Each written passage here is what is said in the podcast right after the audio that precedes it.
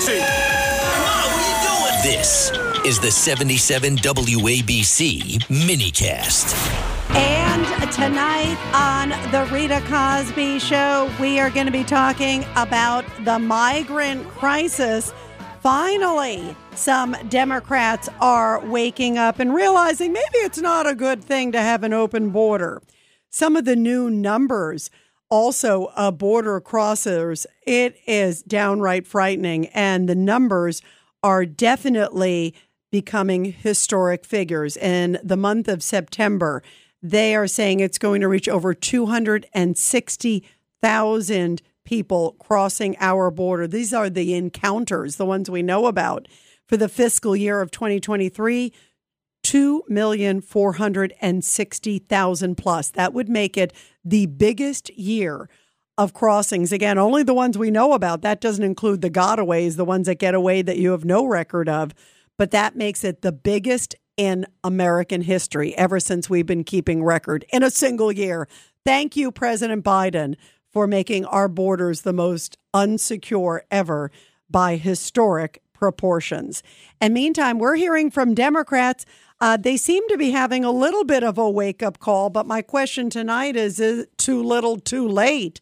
Uh, here is New York Governor Kathy Hochul over the weekend finally saying maybe the border is, quote, a little too open. Listen to this want them to have a limit on who can come across the border. It is too open right now. Uh, people coming from all over the world are finding their way through, simply saying they need asylum, and the majority of them seem to be ending up in the streets of New York, and that is a real problem for New York City. 125,000 newly arrived individuals, and we are being taxed. Now, we are always so proud of the fact that New York has the Statue of Liberty in our harbor. harbor. We, we are mm-hmm. one of the most diverse places on earth because of our welcoming nature and our it's in our DNA to welcome immigrants. But there has to be some limits in place, and Congress has to put more controls at the border. So I thought maybe it was inching there because she said, yeah, it's too open right now. But then the solution is bring us more money and let's hurry up and fast track these people for jobs.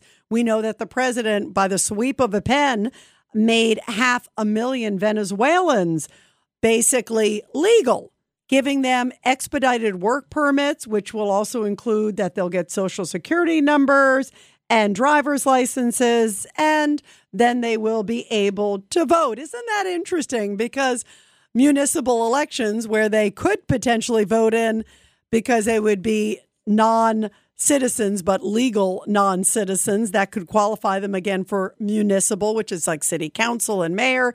Isn't it interesting? There's city council elections coming up in November, just a few weeks away. And somehow those Venezuelans were able to squeak right in. Wow, wow, wow. Well, here is Kathy Hochul talking about the expedited work permits for Venezuelans. How convenient we already have nearly 400 employers who stood up, who said, yes, yes, we will embrace them, we'll hire them, we'll give them that shot at the American dream that they've, that they've wanted for themselves and their families.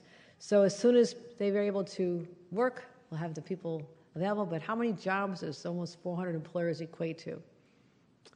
18,000 jobs are already available, waiting for people who signed up in the portal. So that's incredible. That can help solve our problems, and at least be a start toward reducing the number of people who need shelter in our city. Actually, what would solve our problem is closing the border and sending those who are illegally here back. Uh, I mean, what what is so difficult about this? And they keep playing the blame game on Republicans, saying it's Republicans who are politicizing it. No, it's an open border that you don't want to fix.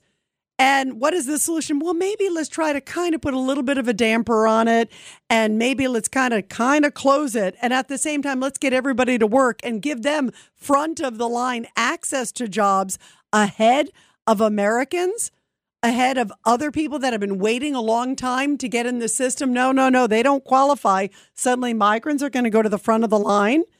How is that fair? Boy, it was a different system under President Trump who had that border sealed.